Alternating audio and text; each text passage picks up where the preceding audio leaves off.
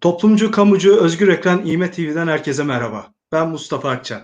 Bugün Cumhuriyet Halk Partisi Grup Başkan Vekili ve Sakarya Milletvekilimiz Engin Özkoç'u ağırlıyoruz. Aktif siyaseti Cumhuriyet Halk Partisi gençlik kollarından başlayan Engin Özkoç, bugün Cumhuriyet Halk Partisi Grup Başkan Vekili olarak mücadelesini devam ettiriyor. Sayın Özkoç, hoş geldiniz. Nasılsınız? Hoş bulduk. Çok teşekkür ederim. Bizler de teşekkür ederiz bizi kırmayıp yayınımıza katıldığınız için.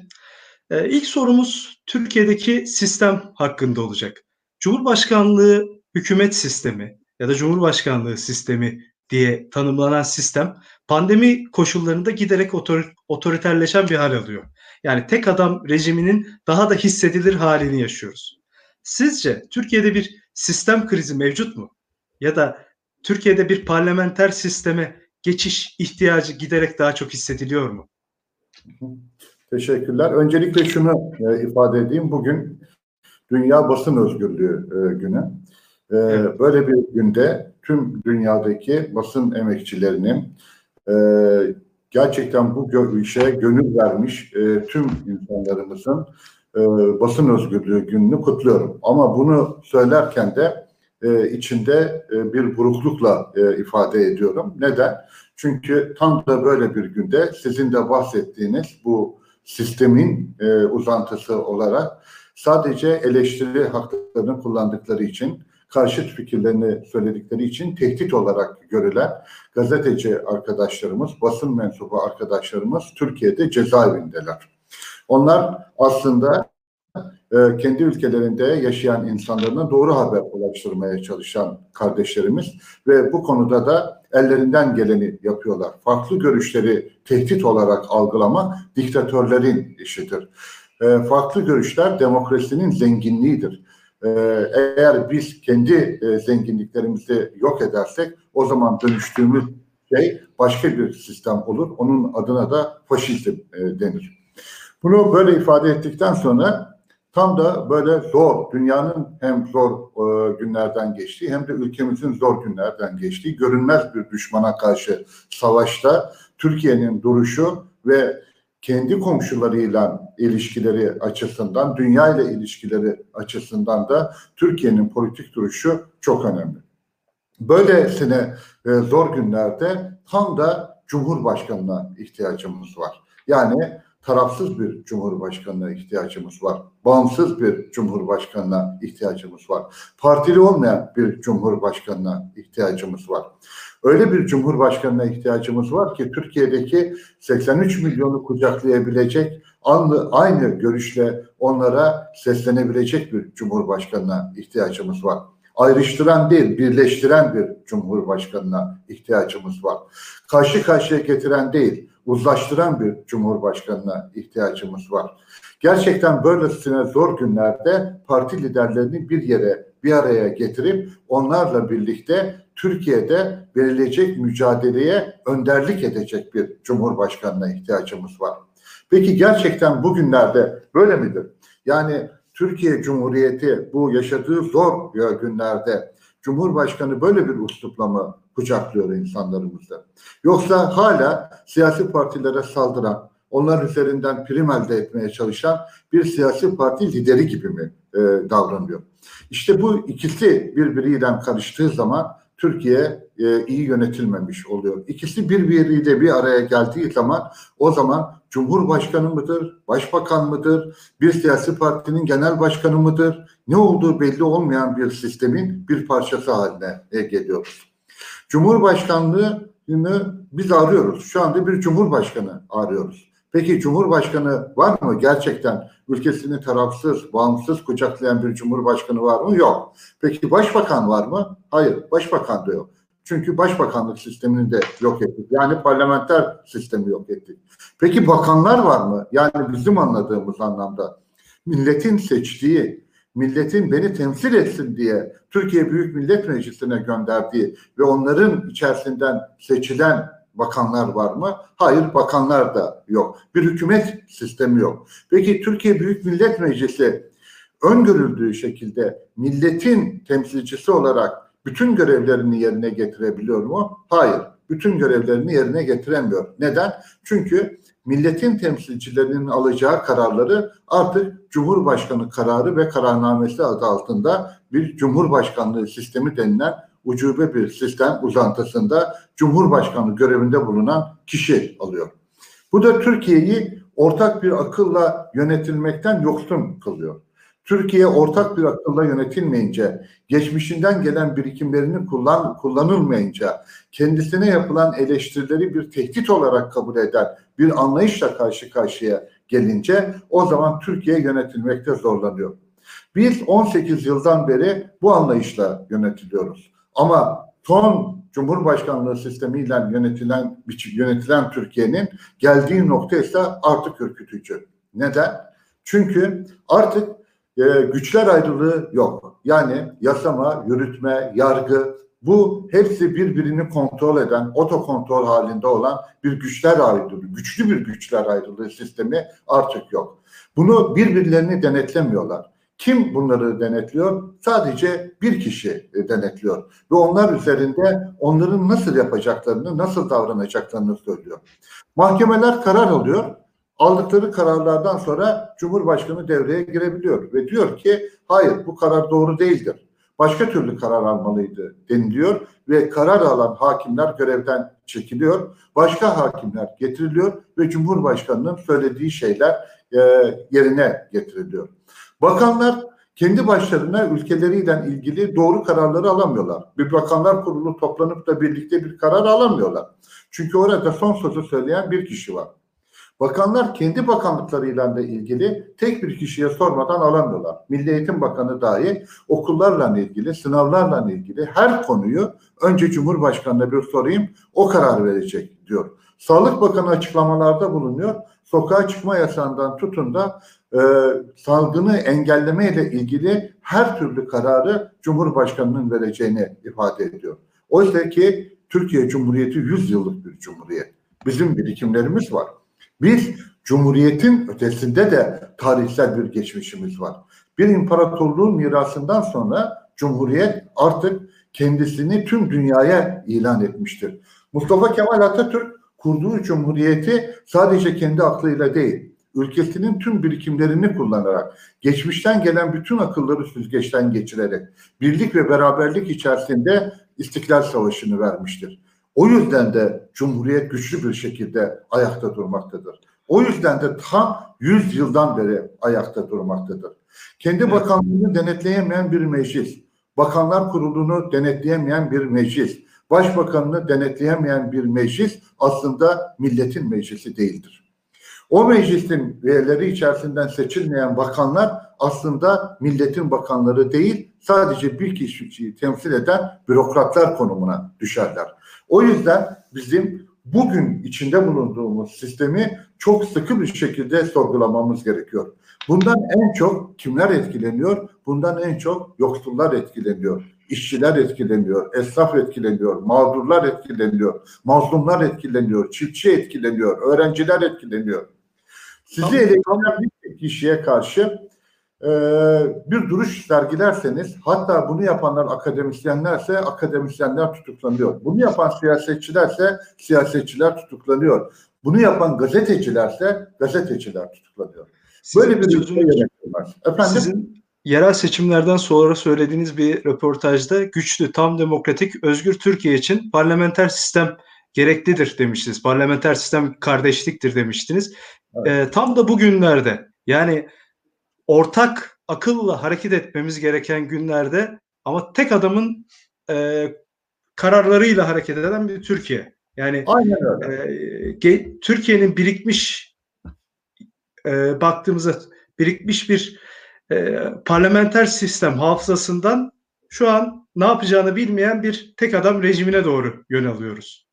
Yani Cumhuriyet Halk Partisi'nin bu konudaki fikri tam olarak parlamenter sisteme yeniden geçiş midir? Çok doğru. Özellikle özetledim ki sonucunu söylerken daha e, bütünlük içerisinde e, söyleyeyim diye. Tüm bu anlattıklarımdan sonra Türkiye'nin ihtiyacı olan tek şey gerçekten e, demokratik, layık bir parlamenter e, sistemdir. E, bu parlamenter sistemin yani güçler ayrılığının var olduğu bir parlamenter sistemin tekrar Türkiye'de inşa edilmesi için Cumhuriyet Halk Partisi mücadele ediyor. Onun için bu mücadelesini yaparken de bir e, karşı cephe oluşturmaya çalışan iktidara karşı hayır siz kendi iktidarınızdan ilgili bir cephe olarak oluşturuyorsunuz ama biz bir karşı cephe olarak değil ulusunu, ülkesini, bayrağını, milletini seven insanlar olarak hangi görüşten olursak olalım, ister Cumhuriyet Halk Partili, ister e, İyi Partili, ister Saadet Partili, hangi görüşten olursak olalım. Ama gerçekten ülkede bir diktatörlük rejiminin inşa edilmesine karşı duran, gerçekten Türkiye'nin demokratik, layık bir parlamenter, güçlü bir parlamenter sisteminde, özgürlükçü bir parlamenter sistemde tekrar var olmasını inşa etmek isteyen, ülkesini, vatanını ve çocuklarının geleceğini düşünen herkesle birlikte bir millet cephesi oluşturuyoruz. Biz tam da e, aslında adını koyduğumuz şey için uğraşıyoruz. Milletimiz için uğraşıyoruz. Cumhur İttifakı ise sadece Cumhur adı verdikleri sistemin varlığı için uğraşıyorlar. Yani kendi iktidarları için uğraşıyorlar. Oysa ki biz milletimizin iktidarını istiyoruz. Milletimizin sesinin duyulduğu bir iktidarı özlüyoruz artık. Milletimizin ortak akılla birlikte yönettiği bir Türkiye'yi özlüyoruz. Bunun karşısında olan her anlayışa karşı Cumhuriyet Halk Partisi kararlı bir şekilde yolunda yürümeye devam edecektir. Çok teşekkür ediyorum Sayın Özkoç. Şimdi e, milletin lehine düşünmekle belli grupların lehine düşünmek noktasında e, infaz yasasını sormak istiyorum. Özellikle e, genel seçimlerden sonra e, iktidar ortağı partinin e, teklifiyle bir infaz düzenlemesi gelmişti. Ancak o dönem e, medyada büyük yankı uyandırmasından dolayı ve sadece küçük grupları içine almasından dolayı e, rafa kaldırılmıştı ve tekrar pandemi günlerinde bir yeni bir infaz düzenlemesi geldi. Cumhuriyet Halk Partisi olarak bu konuda etkin bir mücadele sergilediniz. E, bu konu hakkında bize neler söylemek istersiniz?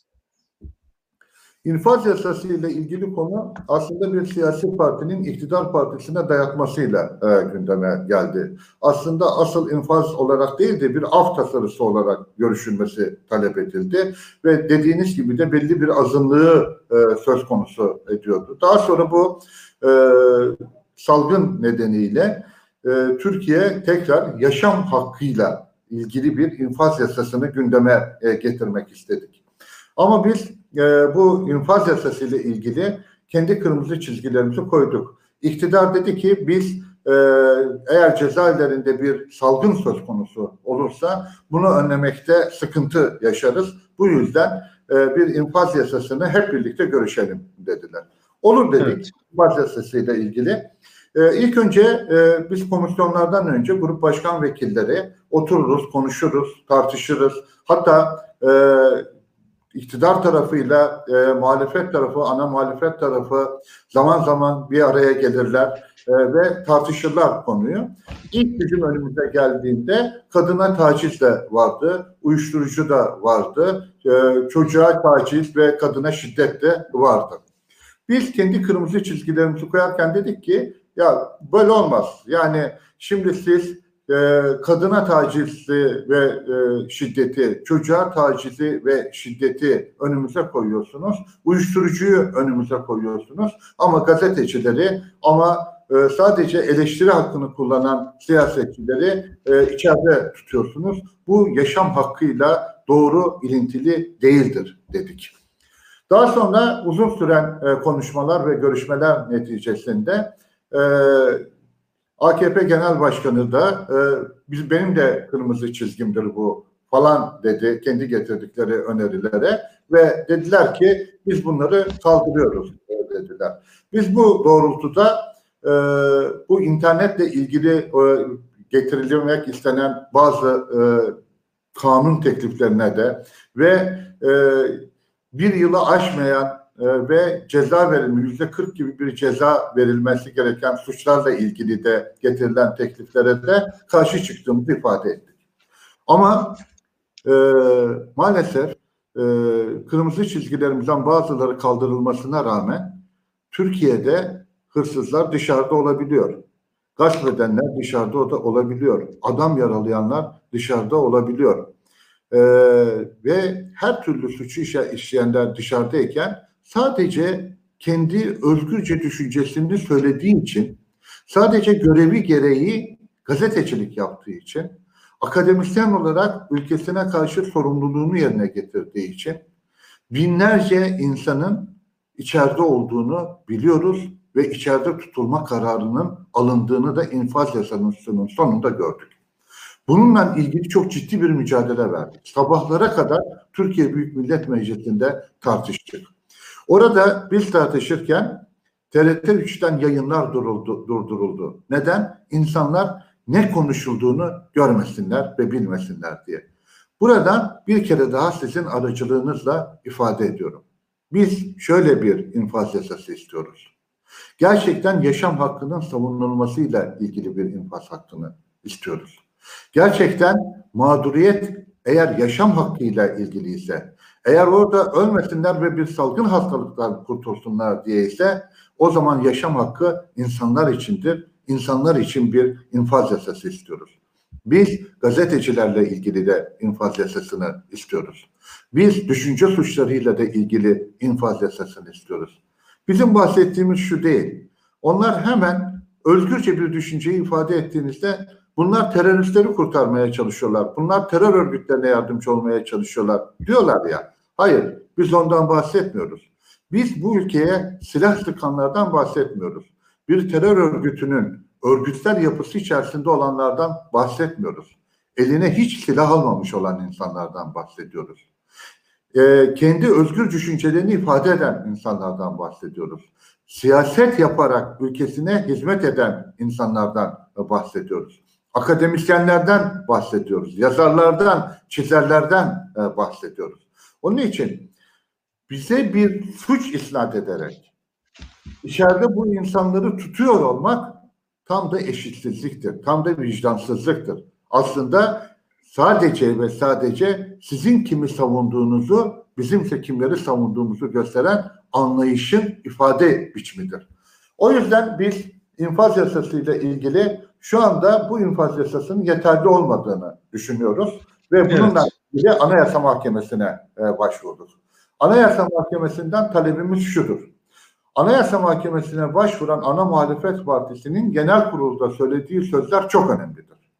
Biz bu genel kurulda bu mücadeleyi verirken söylediğimiz şeyler aslında özgürlükçü, aslında demokrasiye uygun, aslında af yasasının eşitlikçi bir şekilde çıkmadığıyla ilgilidir.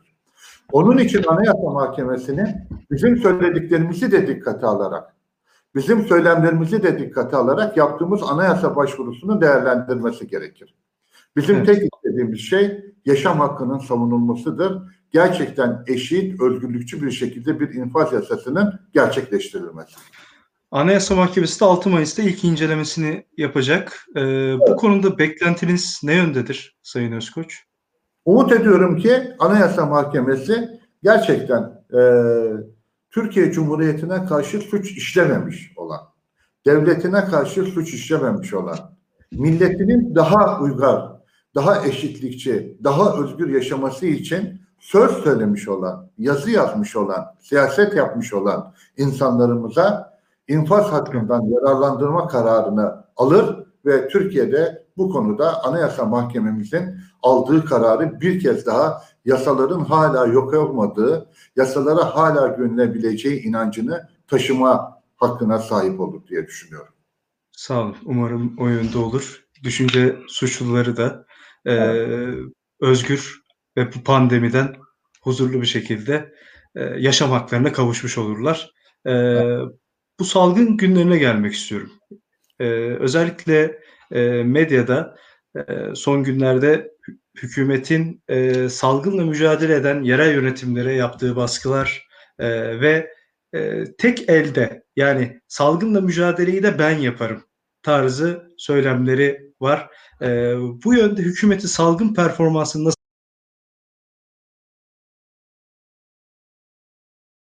Şimdi e, az önce bahsettiklerimizin üstüne bu soru e, tam da cuk oturuyor. Neden? E, çünkü e, ülke doğru yönetilmeyince salgın da doğru yönetilmiyor. E, ülkenin kaynakları doğru kullanılmayınca salgın da doğru bir şekilde bir yön çizemiyor. Onu kontrol etmek doğru bir şekilde mümkün olmuyor. Yani ülkeyi nasıl yönetiyorsanız salgını da öyle yönetiyorsunuz. Ülkeyi yönetirken har vurup harman savuruyorsanız, tek akılla hareket ediyorsanız, ortak akla riayet etmiyorsanız, önceden tedbirlerinizi almıyorsanız, Türkiye'nin birikimlerinden yararlanmıyorsanız, işte salgını da tam bu şekilde yürütüyorsunuz. Salgının başladığı aylarda Türkiye'de dünya tedbirlerini almaya başlarken dünya bu konuda ne yapılması gerekir diye harekete geçmişken biz e, kendimizi e, ümreden gelen değerli vatandaşlarımızı e, kontrolsüz bir şekilde Türkiye'ye sokabiliyoruz. Futbol maçlarını oynatabiliyoruz. Teknik direktörlerimizden yöneticilerine varıncaya kadar salgınla karşılaşmalarını sağlayabiliyoruz.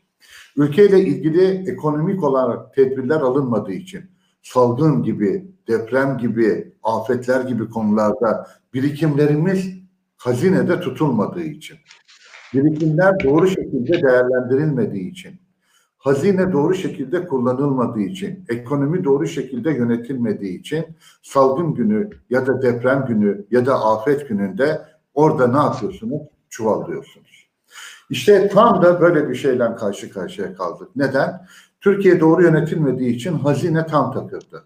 Hatta şehitlerle ilgili toplanan yardım paraları dahi vakıflar aracılığıyla şehitlere gönderilecek adı altında üç buçuk yıldan beri şehit ailelerine gönderilmedi. Hatta terörden ölen Beşiktaş'taki polis ailelerimizin, e, ölen kardeşlerimizin ailelerine, polislerin ailelerine toplanan 80 milyon lira civarında para hazinede tutup kendileri kullandıkları için e, buraya göndermediler. Hazinede işsizlik fonuyla ilgili para har vurup parman savrulduğu için bugün işte bu sıkıntıları ve para basma gereğini duyuyoruz. Türkiye'deki yatırımların öncelikli yatırımlara ayrılmadığı için, Türkiye'de yatırımlar yapılırken yedek akçe bulundurulmadığı için, Türkiye'nin sıkıntılı günlerinde hazinede yedek akçemiz tamamen tüketildiği için işte Türkiye bugün yaşadığı zor günleri yaşıyor. Bunları yaşarken dahi, bu zor günleri yaşarken e, dahi ortak akılla hareket etmeyen, yine karşıtlık üzerinden hareket etmeye çalışan AKP Genel Başkanı ve yönettiği iktidar e, Türkiye'deki gerçeklerle mücadele edeceğine Cumhuriyet Halk Partisi ile mücadele etmeye çalışıyor. Kısaca hatırlayalım. Ne oldu? Ee, Sayın Bakan çıktığında test sayısı binlerle ifade ediyordu. Yani 2000-3000 test yapılıyordu. Bir ölü var denmişti.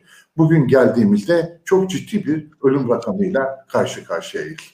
Test sayısı ne kadar çok yapılırsa o kadar çok vaka olduğunu ve ölümlerin de bununla doğru orantılı olarak arttığını görüyoruz. Vaka sayısı azaldığı zaman ölümler de azalıyorlar. Ancak Türkiye test yapma konusunda sıkıntı yaşadı. Neden? Çünkü testle ilgili kitlerini başka ülkelere satmıştı. Neden? Kendi ülkesiyle ilgili tedbir almadı. Bu bir skandal değil mi? Bu tam anlamıyla bir skandal aslında. Kendisine lazım olan maskeleri, kendi ülkesinin sağlık çalışanlarına, doktorlarına lazım olan maskeleri, tulumları, Türkiye'de ihtiyaç halinde e, baş baş bağırırken insanlarımız, bilim insanlarımız, sağlıkçılarımız oysa şov yapmak amacıyla başka ülkelere yardım adı altında gönderdi. Gönderdiği ülkelerden bir tanesi Amerika Birleşik Devletleri'ydi. Kendilerinin baş baş bağırdıkları Suriye'de mücadele ettiğimiz PYD ve YPG'ye bizim gönderdiğimiz maskeler oraya gönderildi. Ama Türkiye hala bir maske dağıtma becerisini gösteremedi. İlk önce dedi ki bakan biz maskeleri satacağız dedi. Onlar alışıklar ya satmaya. Satmak alışkanlıkları olduğu için maskeyi bile satmaya kalktılar. Ama büyük tepkiler olunca ana muhalefet partisi de tepki gösterince bu sefer bedava vereceğiz dedi Cumhurbaşkanı. Fakat arkasından daha sonra biz PDT'den dağıtacağız dediler. Daha sonra eczaneden dağıtacağız dediler. Hala maske dağıtmasını beceremiyorlar. Hala insanlarımız yeteri kadar maskeye ulaşamıyor. Sağlıkçılarımızda dahi sıkıntılar devam ediyor. Bununla ilgili e, görüşler devam ederken aşama aşama kararlar alınmaya başladı. İşte ilk önce futbol maçları yasaklandı. Umre'den gelen vatandaşlarımız e, çok zor koşullarda yurtlarda tutulup karantina altına alındı. Cumhuriyet Halk Partili belediyeler oturup da hemen kriz masası kurup bir an önce halkın ihtiyaçlarını karşılamaya başladığı günlerde ise Cumhuriyet Halk Partisi'nin yardımlarının önüne engeller getirilmeye başlandı. Yani Cumhuriyet Halk Partisi bağış kampanyası düzenliyor ama ve, ve bağış yapamazsınız diyorlar. Oysa Belediyeler Kanunu'nun 59. maddesi Cumhuriyet Halk Partisi'nin e, belediyelerinin aslında yerel yönetimlerinin bağış toplayacağını çok açık bir şekilde ifade ediyor. Bizim bize bağış toplatmayanlar Cumhurbaşkanı e, AKP Genel Başkanı Recep Tayyip Erdoğan halkın karşısına çıkıyor. Halk kendisine nasıl yardım edileceği konusunda bir söz beklerken o zekat paraları dahil olmak üzere kendisi milletimizden yardım beklediğini ifade ediyor. İşte bir ülkeyi hazır tutmazsanız, bir ülkeyi ortak akılla yürütmezseniz, işte bir ülkenin ekonomik kaynaklarını öncelikli olarak, öncelikli hizmetlere ayırmazsanız, yedek akçenizi muhafaza etmezseniz, hazinedeki kaynakları doğru kullanmaz, har vurup harman savurursanız, milletten topladığınız vergiyi denetlemeden yoksun bir anlayışla Cumhurbaşkanı'nın iki dudağı arasında har vurup harman savurursanız Türkiye bu noktaya gelir. Türkiye'de çok daha az ölümler olabilirdi. Salgın daha önceden önlenebilirdi. Nasıl yapılabilirdi? iki haftalık bir karantina süreci başlatılırdı. Hıfzı Sağ Kanunu'na uygun olarak bu iki hafta içerisinde ya da üç hafta içerisinde esnafımızın, çiftçimizin, bütün insanlarımızın mağduriyetleri karşılanırdı, kiraları karşılanırdı, su paraları, elektrik paraları karşılanırdı, milletimize sahip çıkılırdı. Kısa vadede ve uzun vadede bir plan yapılırdı. Hem bir beş yıllık hem de on yıllık bir ekonomik plan yapılırdı. Madem bütün paraları harcadınız, madem Türkiye'yi bu hale getirdiniz ama bundan sonra çıkabilmek için evet para basmak da bir yöntemdir ama bu parayı basarken insanlarımıza ulaşabilmesi için insanlarımızın bu zamanı, bu süreyi rahat ve huzurlu geçirebilmeleri için harcardınız ve onu da 5 yıllık, 10 yıllık bir ekonomik planla uzun vadede ve kısa vadede tölere ederdiniz. Ama böyle yapmadılar. Bakan bir gün çıktı dedi ki bu akşamdan itibaren iki günlük sokağa çıkma yasağı var dedi ve iki saat önceden söyledi. İlk önce bunu Cumhurbaşkanı'nın söylediğini söyledi. Yani Cumhurbaşkanı böyle emir verdi dedi. Arkasından ben emir verdim dedi. Arkasından öyle olmadı dedi. Arkasından istifa etti ama 500 bine yakın insan sokağa çıktı. Ve bu bulaşıdan nasibini aldılar. Ve insanlarımız hastalandı. Ve insanlarımız ondan sonra açıklanan sayıların içerisine girdiler. Bu tam bir rezaletti ama bu rezaleti gene büyük bir pişkinlikle kucaklayan iktidar kendi bildiği şekilde Türkiye'yi yönetmeye devam ediyor. Bu gibi olaylarda örnek Almanya. Ee, Almanya'da insanlara nasıl yardım edildiğini hepimiz görüyoruz. Hane başına 6 bin euroya yakın yardımların nasıl yapıldığını görüyoruz. Biz gerçekten 35 ee, ve daha sonra 70 bin dolar gibi 70 milyon dolar gibi paralar ayırırken insanlar trilyonlarca euro dolar ayırdıklarını görüyoruz. Bizim en aşağı 10 katımız, 4 katımız, 3 katımız paraları ayırdıklarını görüyoruz. Durum böyle olunca o zaman siz kendi vatandaşlarınıza ne gönderiyorsunuz sadece? Sadece bir maskeyle bir de kolonya gönderebiliyorsunuz. Vatandaşlarına yardım yapacağınız yardım bu oluyor. Oysa ki Türkiye gerçekten güçlü bir ülke. Türkiye'nin kaynakları da var. Türkiye'nin tek ihtiyacı olan şey doğru yönetilmek, doğru idare edilmek. Türkiye çok özlüyor doğru bir cumhurbaşkanını, bağımsız, tarafsız bir cumhurbaşkanını. Türkiye çok özlüyor milleti tarafından seçilmiş bir başbakanı. Türkiye çok özlüyor milletini temsil edecek olan vekillerden seçilmiş bakanlar ve bakanlar kurulunu. Türkiye gerçekten çok özgür. Özgür, demokratik, layık, güçlü bir parlamenter sistemi. Teşekkür millet, ediyorum. Millet kendisini temsil edenler tarafından yönetilmek istiyor. Ben de öyle istiyorum. Çünkü geleceğimizi çocuklarımıza emanet edeceğiz. Çocuklarımızın yaşayacağı bir Türkiye için, güçlü bir Türkiye için, gerçekten özgür bir Türkiye için milletimize ihtiyacımız var. Onların iradesi bundan sonraki Türkiye'nin şekilleneceği güçlü şekli belirleyecek. Bundan sonraki Türkiye'yi milletimizin iradesi belirleyecek. Teşekkür ederim. Ben teşekkür ediyorum Engin Özsöz. Son olarak şunu sormak istiyorum. Ee, şimdi Türkiye ekonomisi dediği sosyal destekler noktasında e, farklı ülkelerde yardım odaklı bir sosyal destek paketleri açıklanırken Türkiye'de daha kredi, bankalardan kredi kullandırma yönünde paketler açıklandı ve Türkiye ekonomisinin aslında ana can damarı olan esnaf dediğimiz, KOBİ dediğimiz yapılar e, bu kredilerden faydalanmaya başladılar. Sırf ayakta kalmak için. Ama birçoğu e, bir önceki ekonomik kriz yani şu an ekonomik kriz halinde yara almışlardı. Ve bu pandemi koşuluyla bu yara daha da derinleşti. Şu an kullanılan krediler onların ayakta kalmasını sağlasa da e, 6 ay sonra 4 ay sonra ekonominin daha kötü bir hale dönüşeceği yönünde yorumları da açıyor. Bu konuda e, sizin son bir yorumunuzu almak istiyorum.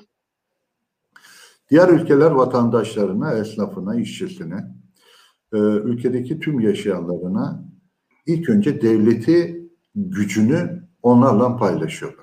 Devletin imkanlarını onlarla paylaşıyorlar. Onlar diyorlar ki, yani Avrupa ülkeleri ve diğer dünya ülkeleri, bugüne kadar siz devletinize verginizi ödediniz. Elinizden alın terinizin karşılığını ödediniz. Sizlerle ilgili bütün devletin size yüklediği sorumlulukları yerine getirdiniz. Bugün sıra devlette. Devletiniz bugün size sahip çıkacak. Sizi borçlandırarak değil, mevcut olan ödemelerinizi erteleterek değil, bugüne kadar milletin devlete verdiğini devlet bugün milletine vererek milletini kucaklayacak diyorlar. Biz de hala milletimizden para bekliyoruz. Hala milletimizin devlete yardım etmesini istiyoruz.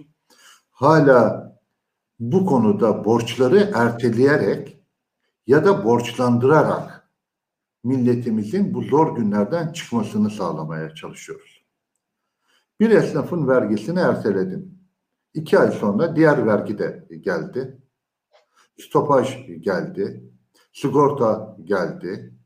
KDV ve diğer şeyler her şey birbirinin üstüne bindi. Ne yapacaklar? Peki onlar bu borç yüküyle aldıkları kredileri bir taraftan ödemeye çalışırken bir taraftan da ekonomi düzelsin diye zamana yayılmışken o zor günlerde bunu nasıl karşılayacaklar? Karşılayamayacaklar. Daha çok borç batağına batacaklar. Daha büyük sıkıntılar yaşanacak. Tam da söylediğimiz bu işte. Türkiye Cumhuriyeti'nin Türkiye Büyük Millet Meclisi milleti için vardır. Cumhurbaşkanlığı sistemi ise kendi iktidarları için. Çok teşekkür ediyorum Sayın Özkoç. Ee, size bizi kırmayıp bu röportajımızı kabul ettiğiniz için e, çok teşekkür ediyorum tekrardan. Hoşçakalın diyorum, esen kalın diyorum. Sağ olun, başarılar diliyorum. Sağ olun.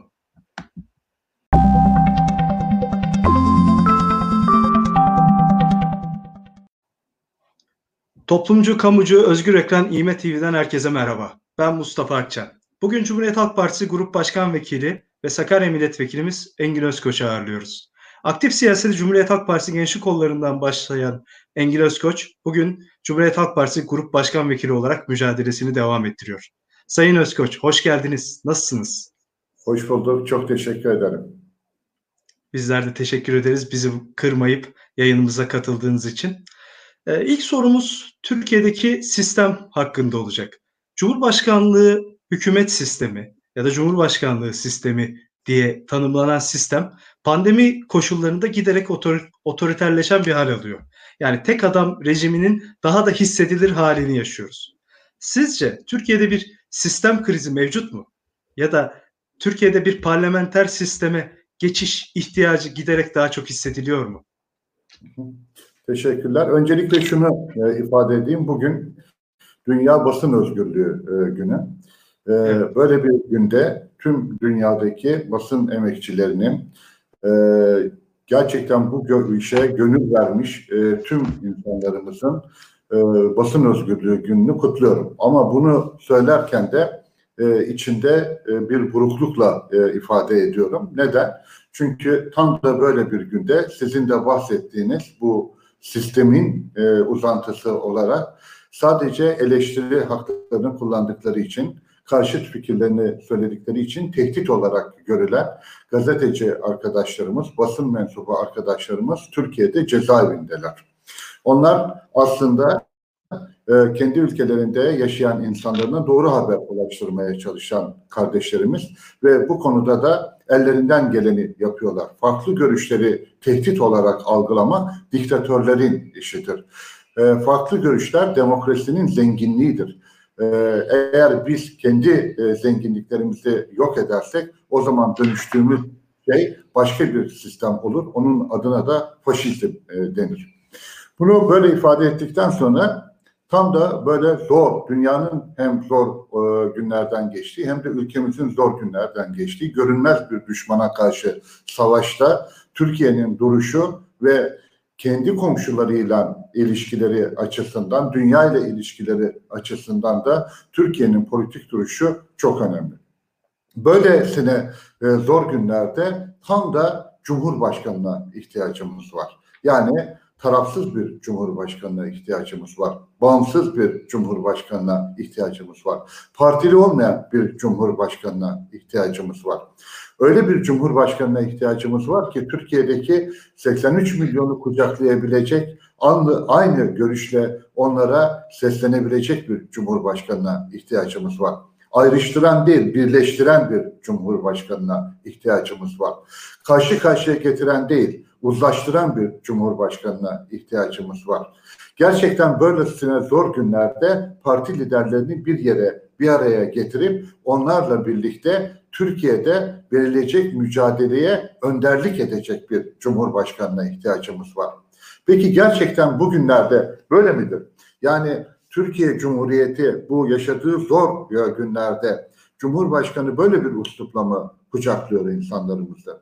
Yoksa hala siyasi partilere saldıran, onlar üzerinden prim elde etmeye çalışan bir siyasi parti lideri gibi mi e, davranıyor? İşte bu ikisi birbiriyle karıştığı zaman Türkiye e, iyi yönetilmemiş oluyor. İkisi birbiriyle bir araya geldiği zaman o zaman Cumhurbaşkanı mıdır, başbakan mıdır, bir siyasi partinin genel başkanı mıdır, ne olduğu belli olmayan bir sistemin bir parçası haline e, geliyoruz. Cumhurbaşkanlığını biz arıyoruz. Şu anda bir cumhurbaşkanı arıyoruz. Peki Cumhurbaşkanı var mı? Gerçekten ülkesini tarafsız, bağımsız kucaklayan bir Cumhurbaşkanı var mı? Yok. Peki Başbakan var mı? Hayır. Başbakan da yok. Çünkü başbakanlık sistemini de yok ettik. Yani parlamenter sistemi yok ettik. Peki bakanlar var mı? Yani bizim anladığımız anlamda milletin seçtiği, milletin beni temsil etsin diye Türkiye Büyük Millet Meclisi'ne gönderdiği ve onların içerisinden seçilen bakanlar var mı? Hayır, bakanlar da yok. Bir hükümet sistemi yok. Peki Türkiye Büyük Millet Meclisi öngörüldüğü şekilde milletin temsilcisi olarak bütün görevlerini yerine getirebiliyor mu? Hayır. Bütün görevlerini yerine getiremiyor. Neden? Çünkü milletin temsilcilerinin alacağı kararları artık Cumhurbaşkanı kararı ve kararnamesi adı altında bir Cumhurbaşkanlığı sistemi denilen ucube bir sistem uzantısında Cumhurbaşkanı görevinde bulunan kişi alıyor. Bu da Türkiye'yi ortak bir akılla yönetilmekten yoksun kılıyor. Türkiye ortak bir akılla yönetilmeyince, geçmişinden gelen birikimlerini kullan, kullanılmayınca, kendisine yapılan eleştirileri bir tehdit olarak kabul eden bir anlayışla karşı karşıya gelince o zaman Türkiye yönetilmekte zorlanıyor. Biz 18 yıldan beri bu anlayışla yönetiliyoruz. Ama son Cumhurbaşkanlığı sistemiyle yönetilen yönetilen Türkiye'nin geldiği nokta ise artık ürkütücü. Neden? Çünkü artık e, güçler ayrılığı yok. Yani yasama, yürütme, yargı bu hepsi birbirini kontrol eden, otokontrol halinde olan bir güçler ayrılığı, güçlü bir güçler ayrılığı sistemi artık yok. Bunu birbirlerini denetlemiyorlar. Kim bunları denetliyor? Sadece bir kişi e, denetliyor. Ve onlar üzerinde onların nasıl yapacaklarını, nasıl davranacaklarını söylüyor. Mahkemeler karar alıyor. Aldıkları kararlardan sonra Cumhurbaşkanı devreye girebiliyor ve diyor ki hayır bu karar doğru değildir. Başka türlü karar almalıydı deniliyor ve karar alan hakimler görevden çekiliyor. Başka hakimler getiriliyor ve Cumhurbaşkanı'nın söylediği şeyler e, yerine getiriliyor. Bakanlar kendi başlarına ülkeleriyle ilgili doğru kararları alamıyorlar. Bir bakanlar kurulu toplanıp da birlikte bir karar alamıyorlar. Çünkü orada son sözü söyleyen bir kişi var. Bakanlar kendi bakanlıklarıyla da ilgili tek bir kişiye sormadan alamıyorlar. Milli Eğitim Bakanı dahi okullarla ilgili, sınavlarla ilgili her konuyu önce Cumhurbaşkanı'na bir sorayım, o karar verecek diyor. Sağlık Bakanı açıklamalarda bulunuyor. Sokağa çıkma yasağından tutun da e, salgını engelleme ile ilgili her türlü kararı Cumhurbaşkanı'nın vereceğini ifade ediyor. Oysa ki Türkiye Cumhuriyeti 100 yıllık bir cumhuriyet. Bizim birikimlerimiz var. Biz Cumhuriyet'in ötesinde de tarihsel bir geçmişimiz var. Bir imparatorluğun mirasından sonra Cumhuriyet artık kendisini tüm dünyaya ilan etmiştir. Mustafa Kemal Atatürk kurduğu Cumhuriyeti sadece kendi aklıyla değil, ülkesinin tüm birikimlerini kullanarak, geçmişten gelen bütün akılları süzgeçten geçirerek, birlik ve beraberlik içerisinde İstiklal Savaşı'nı vermiştir. O yüzden de Cumhuriyet güçlü bir şekilde ayakta durmaktadır. O yüzden de tam 100 yıldan beri ayakta durmaktadır. Kendi bakanlığını denetleyemeyen bir meclis, bakanlar kurulunu denetleyemeyen bir meclis, başbakanını denetleyemeyen bir meclis aslında milletin meclisi değildir. O meclisin üyeleri içerisinden seçilmeyen bakanlar aslında milletin bakanları değil, sadece bir kişiyi temsil eden bürokratlar konumuna düşerler. O yüzden bizim bugün içinde bulunduğumuz sistemi çok sıkı bir şekilde sorgulamamız gerekiyor. Bundan en çok kimler etkileniyor? Bundan en çok yoksullar etkileniyor. İşçiler etkileniyor, esnaf etkileniyor, mağdurlar etkileniyor, mazlumlar etkileniyor, çiftçi etkileniyor, öğrenciler etkileniyor.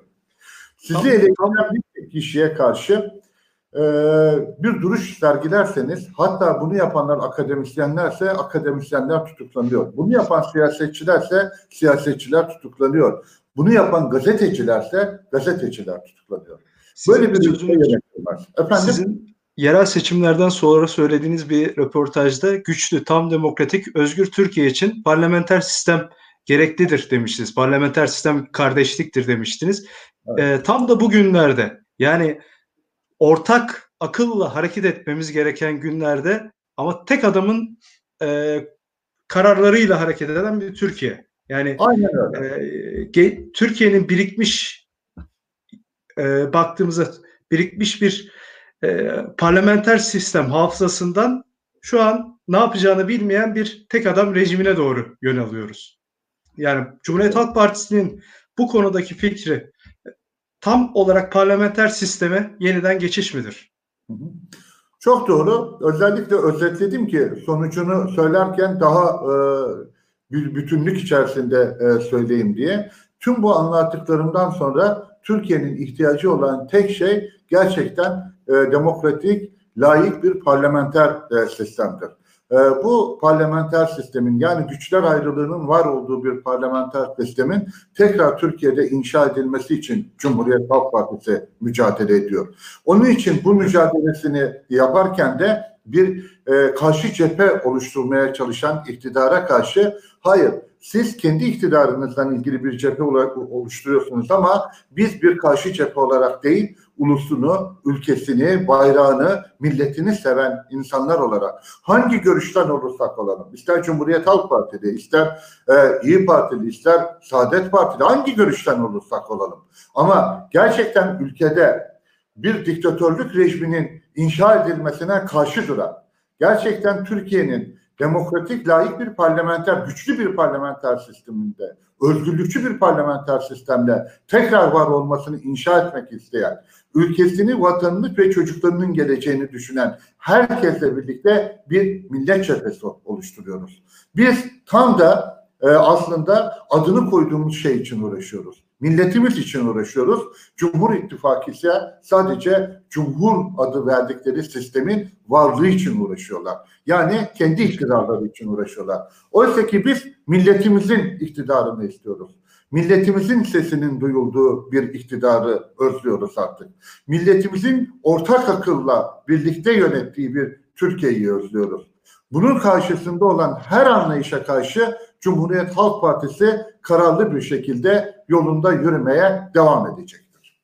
Çok teşekkür ediyorum Sayın Özkoç. Şimdi e, milletin lehine düşünmekle belli grupların lehine düşünmek noktasında e, infaz yasasını sormak istiyorum. Özellikle e, genel seçimlerden sonra e, iktidar ortağı partinin e, teklifiyle bir infaz düzenlemesi gelmişti. Ancak o dönem e, medyada büyük yankı uyandırmasından dolayı ve sadece küçük grupları içine almasından dolayı e, rafa kaldırılmıştı ve tekrar pandemi günlerinde bir yeni bir infaz düzenlemesi geldi. Cumhuriyet Halk Partisi olarak bu konuda etkin bir mücadele sergilediniz. E, bu konu hakkında bize neler söylemek istersiniz? İnfaz yasası ile ilgili konu aslında bir siyasi partinin iktidar partisine dayatmasıyla e, gündeme geldi. Aslında asıl infaz olarak değil de bir af tasarısı olarak görüşülmesi talep edildi ve dediğiniz gibi de belli bir azınlığı e, söz konusu ediyordu. Daha sonra bu e, salgın nedeniyle e, Türkiye tekrar yaşam hakkıyla ilgili bir infaz yasasını gündeme e, getirmek istedik. Ama biz e, bu infaz yasası ile ilgili kendi kırmızı çizgilerimizi koyduk. İktidar dedi ki biz e, eğer cezaevlerinde bir salgın söz konusu olursa bunu önlemekte sıkıntı yaşarız. Bu yüzden e, bir infaz yasasını hep birlikte görüşelim dediler. Olur dedik evet. infaz yasası ile ilgili. E, ilk önce e, biz komisyonlardan önce grup başkan vekilleri otururuz, konuşuruz, tartışırız. Hatta e, iktidar tarafıyla e, muhalefet tarafı, ana muhalefet tarafı zaman zaman bir araya gelirler e, ve tartışırlar konuyu. İlk bizim önümüze geldiğinde kadına taciz de vardı, uyuşturucu da vardı, e, çocuğa taciz ve kadına şiddet de vardı. Biz kendi kırmızı çizgilerimizi koyarken dedik ki ya böyle olmaz. Yani şimdi siz e, kadına tacizi ve e, şiddeti, çocuğa tacizi ve şiddeti önümüze koyuyorsunuz. Uyuşturucuyu önümüze koyuyorsunuz. Ama gazetecileri ama e, sadece eleştiri hakkını kullanan siyasetçileri e, içeride tutuyorsunuz. Bu yaşam hakkıyla doğru ilintili değildir dedik. Daha sonra uzun süren e, konuşmalar ve görüşmeler neticesinde e, AKP Genel Başkanı da e, biz benim de kırmızı çizgimdir bu falan dedi kendi getirdikleri önerilere ve dediler ki biz bunları kaldırıyoruz dediler. Biz bu doğrultuda e, bu internetle ilgili e, getirilmek istenen bazı e, kanun tekliflerine de ve e, bir yılı aşmayan e, ve ceza verilme yüzde 40 gibi bir ceza verilmesi gereken suçlarla ilgili de getirilen tekliflere de karşı çıktığımızı ifade ettik. Ama e, maalesef e, kırmızı çizgilerimizden bazıları kaldırılmasına rağmen Türkiye'de hırsızlar dışarıda olabiliyor.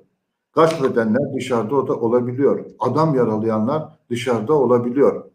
Ee, ve her türlü suçu işleyenler dışarıdayken sadece kendi özgürce düşüncesini söylediği için, sadece görevi gereği gazetecilik yaptığı için, akademisyen olarak ülkesine karşı sorumluluğunu yerine getirdiği için binlerce insanın içeride olduğunu biliyoruz ve içeride tutulma kararının alındığını da infaz yasasının sonunda gördük. Bununla ilgili çok ciddi bir mücadele verdik. Sabahlara kadar Türkiye Büyük Millet Meclisi'nde tartıştık. Orada biz tartışırken TRT 3'ten yayınlar duruldu, durduruldu. Neden? İnsanlar ne konuşulduğunu görmesinler ve bilmesinler diye. Buradan bir kere daha sizin aracılığınızla ifade ediyorum. Biz şöyle bir infaz yasası istiyoruz. Gerçekten yaşam hakkının savunulmasıyla ilgili bir infaz hakkını istiyoruz. Gerçekten mağduriyet eğer yaşam hakkıyla ilgiliyse, eğer orada ölmesinler ve bir salgın hastalıktan kurtulsunlar diye ise o zaman yaşam hakkı insanlar içindir. İnsanlar için bir infaz yasası istiyoruz. Biz gazetecilerle ilgili de infaz yasasını istiyoruz. Biz düşünce suçlarıyla da ilgili infaz yasasını istiyoruz. Bizim bahsettiğimiz şu değil. Onlar hemen özgürce bir düşünceyi ifade ettiğinizde bunlar teröristleri kurtarmaya çalışıyorlar. Bunlar terör örgütlerine yardımcı olmaya çalışıyorlar diyorlar ya. Hayır, biz ondan bahsetmiyoruz. Biz bu ülkeye silah sıkanlardan bahsetmiyoruz. Bir terör örgütünün örgütsel yapısı içerisinde olanlardan bahsetmiyoruz. Eline hiç silah almamış olan insanlardan bahsediyoruz. Ee, kendi özgür düşüncelerini ifade eden insanlardan bahsediyoruz. Siyaset yaparak ülkesine hizmet eden insanlardan bahsediyoruz. Akademisyenlerden bahsediyoruz. Yazarlardan, çizerlerden e, bahsediyoruz.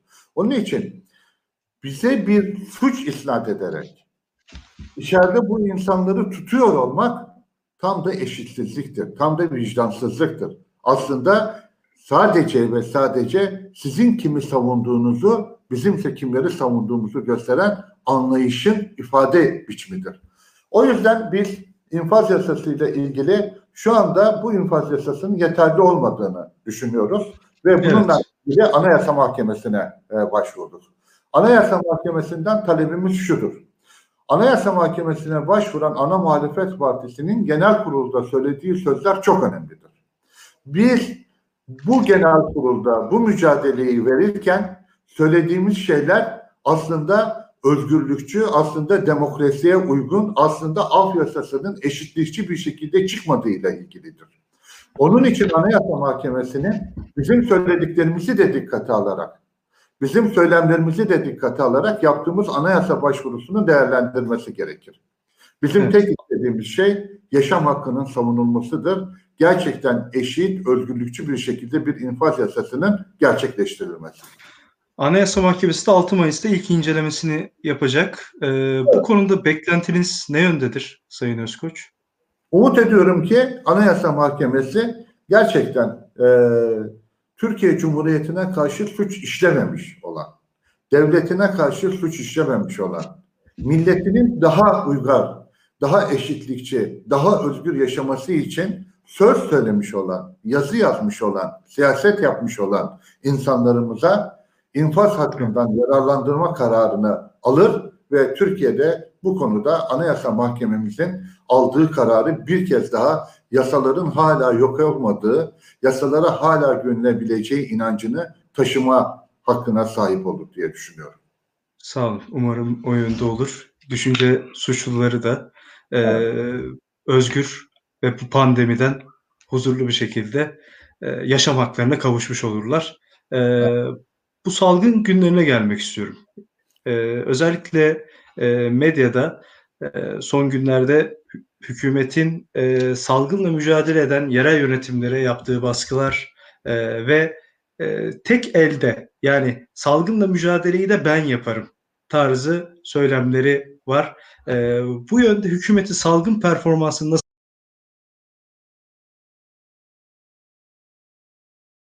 Şimdi e, az önce bahsettiklerimizin üstüne bu soru e, tam da cuk oturuyor. Neden? E, çünkü e, ülke doğru yönetilmeyince salgın da doğru yönetilmiyor.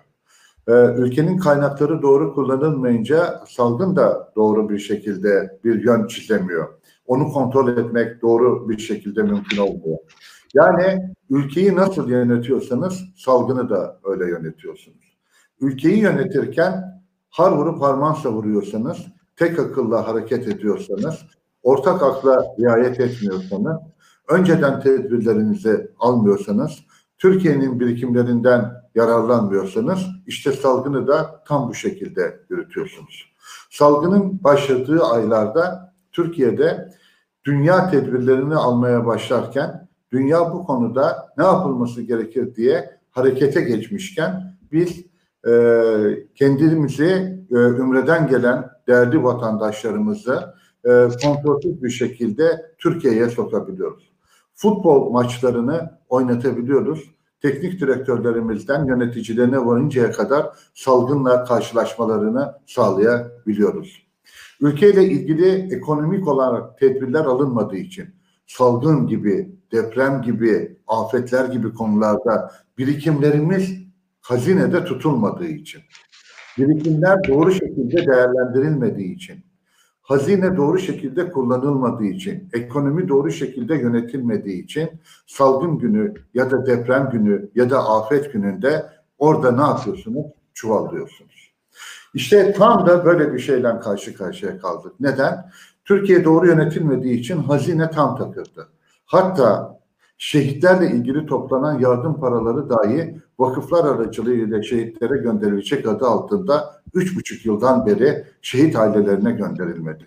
Hatta terörden ölen Beşiktaş'taki polis ailelerimizin, e, ölen kardeşlerimizin ailelerine, polislerin ailelerine toplanan 80 milyon lira civarında para hazinede tutup kendileri kullandıkları için e, buraya göndermediler.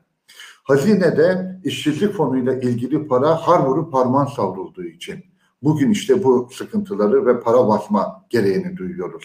Türkiye'deki yatırımların öncelikli yatırımlara ayrılmadığı için, Türkiye'de yatırımlar yapılırken yedek akçe bulundurulmadığı için, Türkiye'nin sıkıntılı günlerinde hazinede yedek akçemiz tamamen tüketildiği için işte Türkiye bugün yaşadığı zor günleri yaşıyor. Bunları yaşarken dahi, bu zor günleri yaşarken e, dahi ortak akılla hareket etmeyen, yine karşıtlık üzerinden hareket etmeye çalışan AKP Genel Başkanı ve yönettiği iktidar e, Türkiye'deki gerçeklerle mücadele edeceğine Cumhuriyet Halk Partisi ile mücadele etmeye çalışıyor. Kısaca hatırlayalım. Ne oldu? Ee, Sayın Bakan çıktığında test sayısı binlerle ifade ediyordu. Yani 2000-3000 test yapılıyordu. Bir ölü var denmişti. Bugün geldiğimizde çok ciddi bir ölüm rakamıyla karşı karşıyayız. Test sayısı ne kadar çok yapılırsa o kadar çok vaka olduğunu ve ölümlerin de bununla doğru orantılı olarak arttığını görüyoruz. Vaka sayısı azaldığı zaman ölümler de azalıyorlar. Ancak Türkiye test yapma konusunda sıkıntı yaşadı. Neden? Çünkü testle ilgili kitlerini başka ülkelere satmıştı. Neden? Kendi ülkesiyle ilgili tedbir almadı.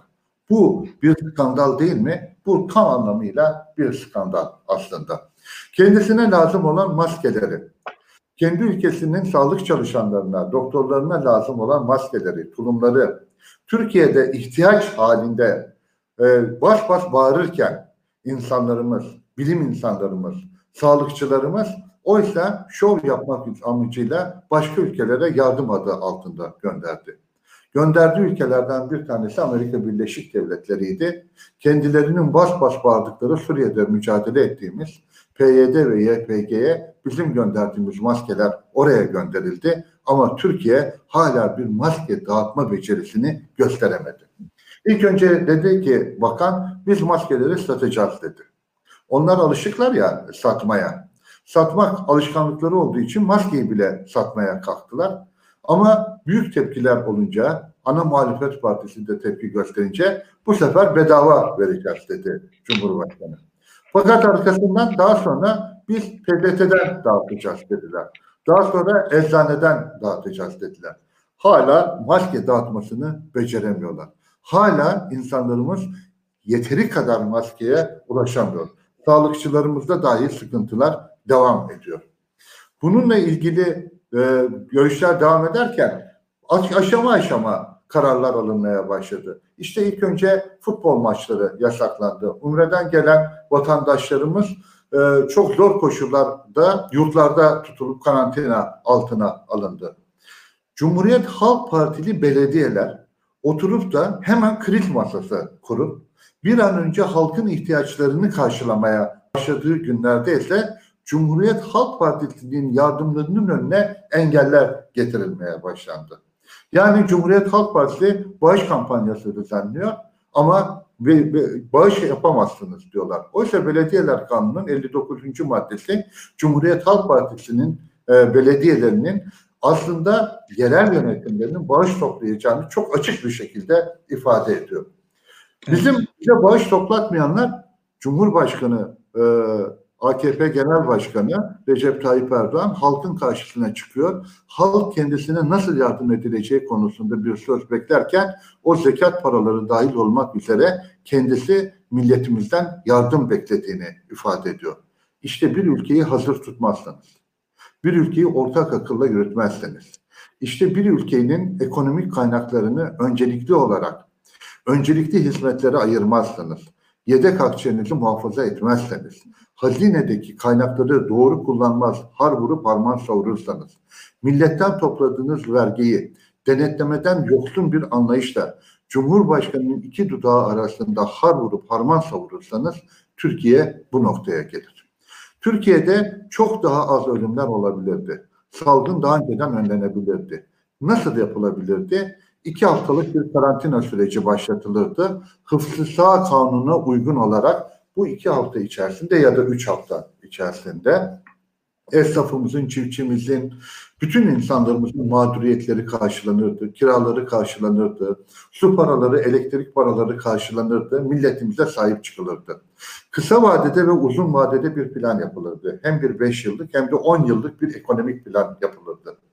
Madem bütün paraları harcadınız, madem Türkiye'yi bu hale getirdiniz ama bundan sonra çıkabilmek için evet para basmak da bir yöntemdir ama bu parayı basarken insanlarımıza ulaşabilmesi için insanlarımızın bu zamanı, bu süreyi rahat ve huzurlu geçirebilmeleri için harcardınız ve onu da 5 yıllık, 10 yıllık bir ekonomik planla uzun vadede ve kısa vadede tölere ederdiniz. Ama böyle yapmadılar.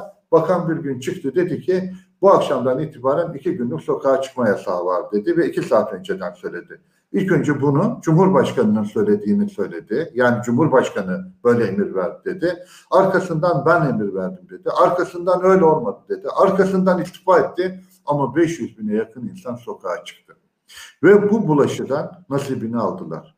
Ve insanlarımız hastalandı. Ve insanlarımız ondan sonra açıklanan sayıların içerisine girdiler. Bu tam bir rezaletti ama bu rezaleti gene büyük bir pişkinlikle kucaklayan iktidar kendi bildiği şekilde Türkiye'yi yönetmeye devam ediyor. Bu gibi olaylarda örnek Almanya.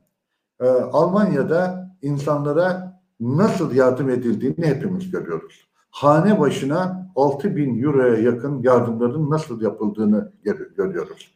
Biz gerçekten 35 e, ve daha sonra 70 bin dolar gibi 70 milyon dolar gibi paralar ayırırken insanlar trilyonlarca euro dolar ayırdıklarını görüyoruz. Bizim en aşağı 10 katımız, 4 katımız, 3 katımız paraları ayırdıklarını görüyoruz. Durum böyle olunca o zaman siz kendi vatandaşlarınıza ne gönderiyorsunuz sadece? Sadece bir maskeyle bir de kolonya gönderebiliyorsunuz. Vatandaşlarına yardım yapacağınız yardım bu oluyor. Oysa ki Türkiye gerçekten güçlü bir ülke. Türkiye'nin kaynakları da var.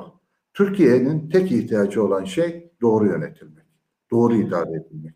Türkiye çok özlüyor doğru bir cumhurbaşkanını, bağımsız, tarafsız bir cumhurbaşkanını. Türkiye çok özlüyor milleti tarafından seçilmiş bir başbakanı. Türkiye çok özlüyor. Milletini temsil edecek olan vekillerden seçilmiş bakanlar ve bakanlar kurulunu. Türkiye gerçekten çok özgürüyor. Özgür, demokratik, layık, güçlü bir parlamenter sistemi. Teşekkür millet, ediyorum. Millet kendisini temsil edenler tarafından yönetilmek istiyor. Ben de öyle istiyorum. Çünkü geleceğimizi çocuklarımıza emanet edeceğiz. Çocuklarımızın yaşayacağı bir Türkiye için, güçlü bir Türkiye için, gerçekten özgür bir Türkiye için milletimize ihtiyacımız var. Onların iradesi bundan sonraki Türkiye'nin şekilleneceği güçlü şekli belirleyecek. Bundan sonraki Türkiye'yi milletimizin iradesi belirleyecek. Teşekkür ederim. Ben teşekkür ediyorum Engin Özsöz. Son olarak şunu sormak istiyorum. Ee, şimdi Türkiye ekonomisi dediği sosyal destekler noktasında e, farklı ülkelerde yardım e, odaklı bir sosyal destek paketleri açıklanırken Türkiye'de daha kredi, bankalardan kredi kullandırma yönünde paketler açıklandı ve Türkiye ekonomisinin aslında ana can damarı olan esnaf dediğimiz, KOBİ dediğimiz yapılar e, bu kredilerden faydalanmaya başladılar. Sırf ayakta kalmak için. Ama birçoğu e, bir önceki ekonomik kriz yani şu an ekonomik kriz halinde yara almışlardı ve bu pandemi koşuluyla bu yara daha da derinleşti. Şu an kullanılan krediler onların ayakta kalmasını sağlasa da e, 6 ay sonra, 4 ay sonra ekonominin daha kötü bir hale dönüşeceği yönünde yorumları da açıyor. Bu konuda e, sizin son bir yorumunuzu almak istiyorum.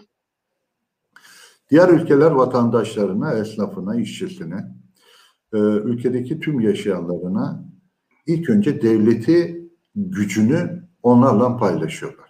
Devletin imkanlarını onlarla paylaşıyorlar. Onlar diyorlar ki, yani Avrupa ülkeleri ve diğer dünya ülkeleri, bugüne kadar siz devletinize verginizi ödediniz. Elinizden alın terinizin karşılığını ödediniz. Sizlerle ilgili bütün devletin size yüklediği sorumlulukları yerine getirdiniz. Bugün sıra devlette. Devletiniz bugün size sahip çıkacak. Sizi borçlandırarak değil, mevcut olan ödemelerinizi erteleterek değil, bugüne kadar milletin devlete verdiğini devlet bugün milletine vererek milletini kucaklayacak diyorlar. Biz de hala milletimizden para bekliyoruz. Hala milletimizin devlete yardım etmesini istiyoruz. Hala bu konuda borçları erteleyerek ya da borçlandırarak milletimizin bu zor günlerden çıkmasını sağlamaya çalışıyoruz. Bir esnafın vergisini erteledin. İki ay sonra diğer vergi de geldi. Stopaj geldi. Sigorta geldi. KDV ve diğer şeyler her şey birbirinin üstüne bindi. Ne yapacaklar? Peki onlar bu borç yüküyle aldıkları kredileri bir taraftan ödemeye çalışırken bir taraftan da ekonomi düzelsin diye zamana yayılmışken o zor günlerde bunu nasıl karşılayacaklar? Karşılayamayacaklar. Daha çok borç batağına batacaklar. Daha büyük sıkıntılar yaşanacak. Tam da söylediğimiz bu işte. Türkiye Cumhuriyeti'nin Türkiye Büyük Millet Meclisi milleti için vardır. Cumhurbaşkanlığı sistemi ise kendi iktidarları için. Çok teşekkür ediyorum Sayın Özkoç. Ee, size bizi kırmayıp bu röportajımızı kabul ettiğiniz için e, çok teşekkür ediyorum tekrardan. Hoşça kalın diyorum, esen kalın diyorum. Sağ olun, başarılar diliyorum. Sağ olun.